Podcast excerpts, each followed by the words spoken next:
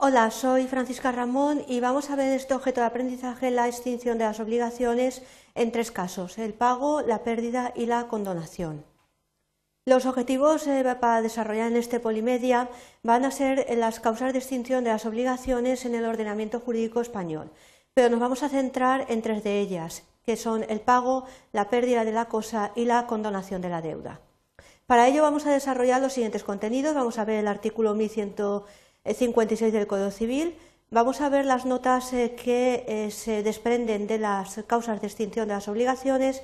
Vamos a ver algunos ejemplos de causas aplicables a ciertas relaciones obligatorias y luego ya nos vamos a centrar en las eh, tres primeras causas. Por un lado, el pago cumplimiento, la pérdida de la cosa debida en cuyo caso vamos a ver las características de la imposibilidad de cumplimiento y los presupuestos de la eficacia extintiva de esta causa y eh, concluiremos con otra de las causas que es la, condonación o remisión de la deuda, viendo en qué consisten los límites de la condonación, cuáles eh, pueden ser las clases de condonación, la condonación presunta y cuáles son los efectos de la condonación de la deuda.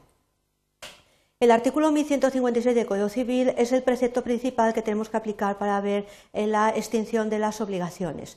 En el artículo 1156 eh, se regulan las causas de extinción, eh, indicando que las obligaciones se extinguen por estas causas. El pago cumplimiento, la pérdida de la cosa debida, la condonación de la deuda, la confusión de los derechos de acreedor y deudor, la compensación y la novación. Vamos a ver los tres primeros. Tenemos que tener en cuenta algunas notas eh, respecto de lo que son las causas de extinción de las obligaciones.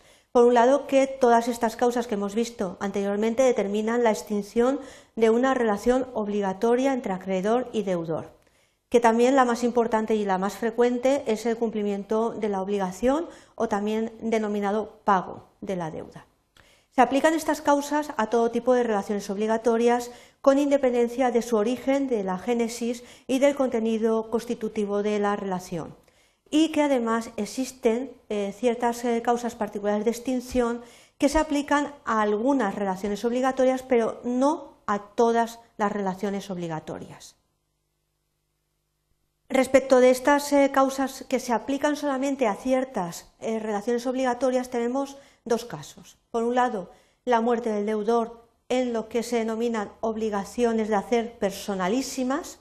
Imaginaos el caso de el encargo de pintar un cuadro, un pintor, pues si fallece esa persona, ese pintor, no puede realizar lo otro. Entonces son casos de una obligación de hacer, que sería en este caso hacer una pintura, pintar un cuadro por parte de una persona concreta y determinada y también el efectivo acaecimiento del evento, el evento previsto por las partes como condición resolutoria. Si eh, sucede tal acontecimiento, bueno, pues si eh, se ha determinado por las partes como condición resolutoria, es decir, para que se extinga la obligación, entonces esa es solamente aplicable a las eh, obligaciones sujetas a condición resolutoria, es decir, se resuelve la obligación porque haya acaecido el acontecimiento o el evento que hayan determinado las partes en ese caso. Vamos a ver el pago o cumplimiento, que es la primera causa de extinción de las obligaciones, la más común eh, y la más frecuente.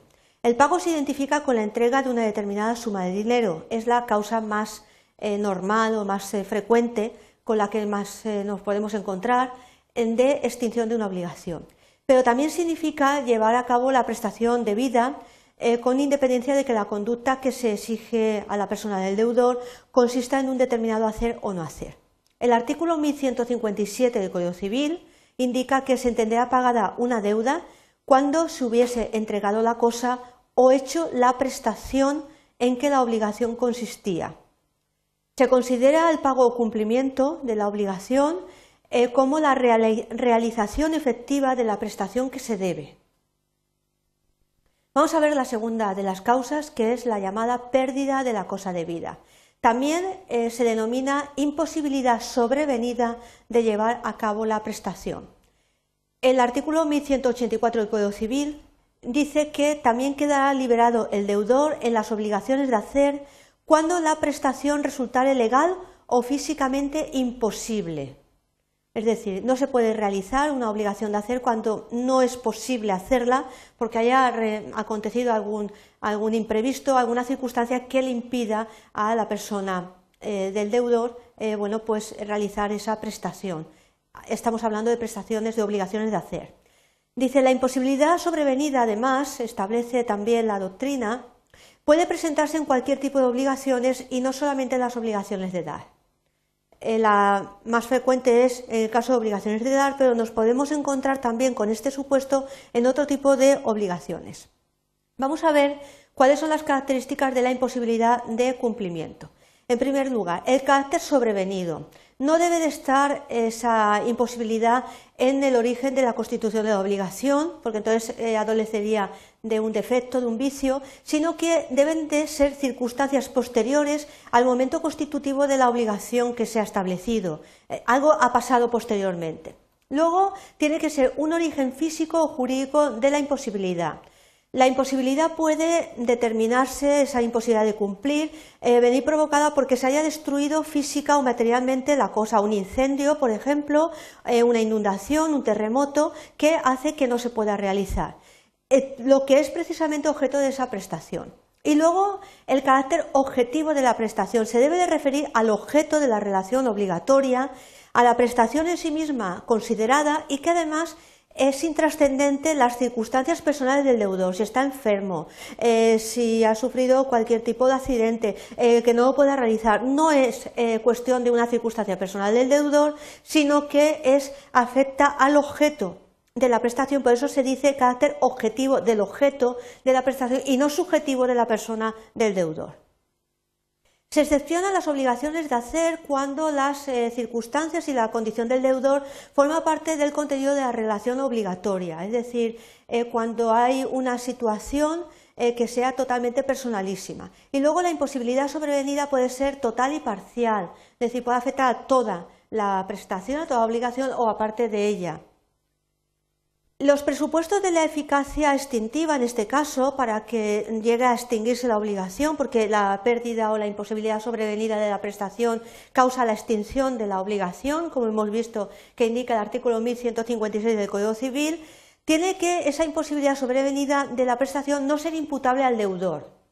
Es decir, es objetiva, no subjetiva que la imposibilidad sobrevenida además se produzca con anterioridad a la eventual constitución en mora del deudor de retraso en el cumplimiento, que en caso de obligaciones de dar la cosa sea específica o determinada, ya que en el caso de que sea una cosa genérica se aplica el principio romano de el genus nunquam perit, el género nunca perece. Siempre hay eh, una cosa del mismo género para poder entregar. Tiene que ser una cosa específica y determinada. Por ejemplo, si fuera un kilo de peras, pues siempre hay peras. No es una pera concreta que tenga una determinada característica, sino sería una eh, cosa que es específica o determinada. Y que la cosa específica no proceda de delito o falta. Vamos a ver la siguiente causa de extinción, que es la condonación o remisión de la deuda. Puede realizarse de dos formas. Mortis causa, lo cual adopta la forma de legado de perdón. Se le perdona al deudor el pago, que puede ser total o parcial de la deuda, o también puede ser intervivos, no hace falta que haya eh, un, fallecimiento, sino que eh, intervivos adopta la forma que estamos viendo, la condonación o remisión. Tenemos que tener en cuenta que la condonación de la deuda depende en exclusiva de la eh, voluntad del acreedor. Es decir, por mucho que quiera el deudor que se le condone la deuda, si el acreedor no quiere, la voluntad no es del deudor, es del acreedor.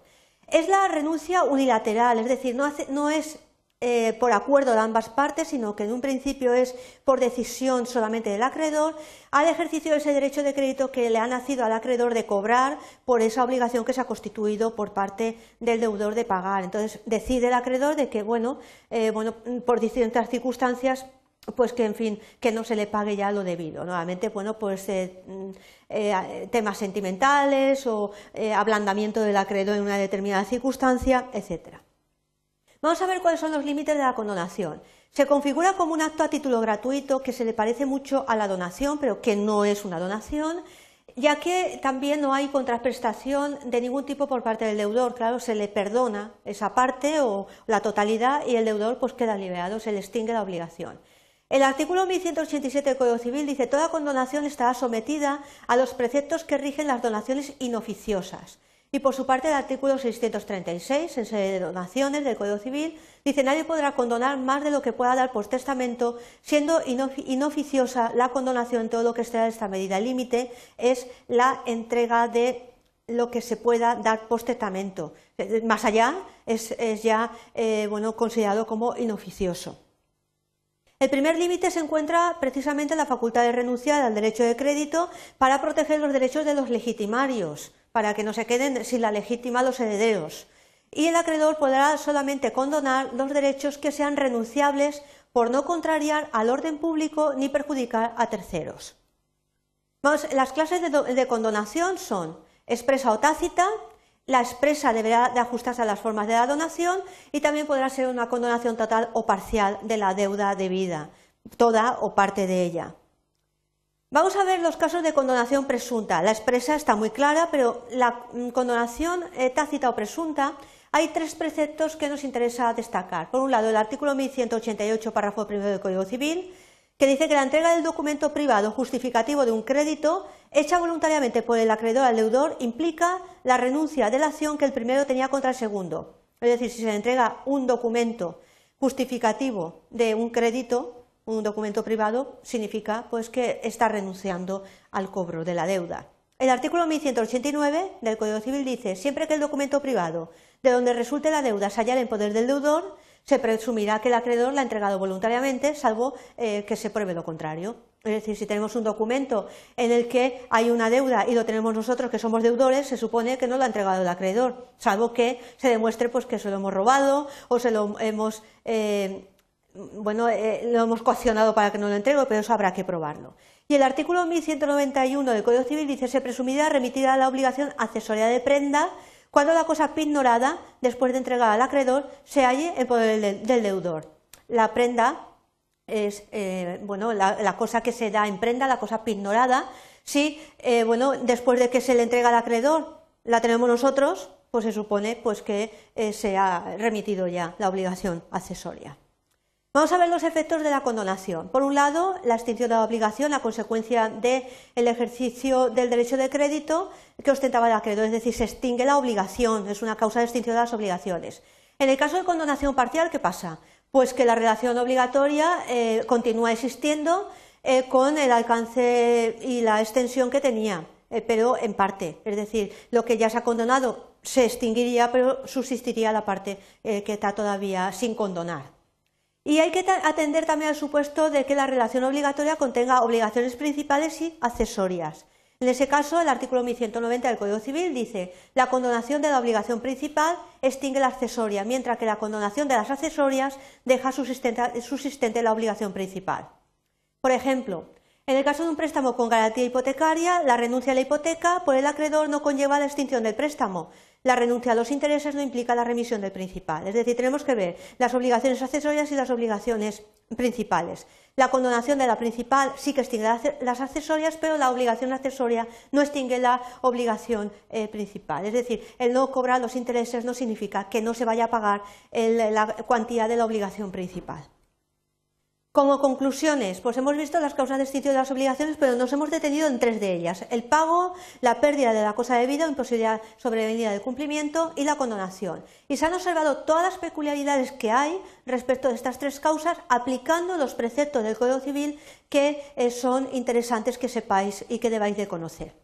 Espero que con estas explicaciones os resulte más sencillo saber cuáles son las causas de extinción de las obligaciones eh, que en este supuesto, en este polimedia, nos hemos centrado en tres de ellas, las tres primeras. Gracias.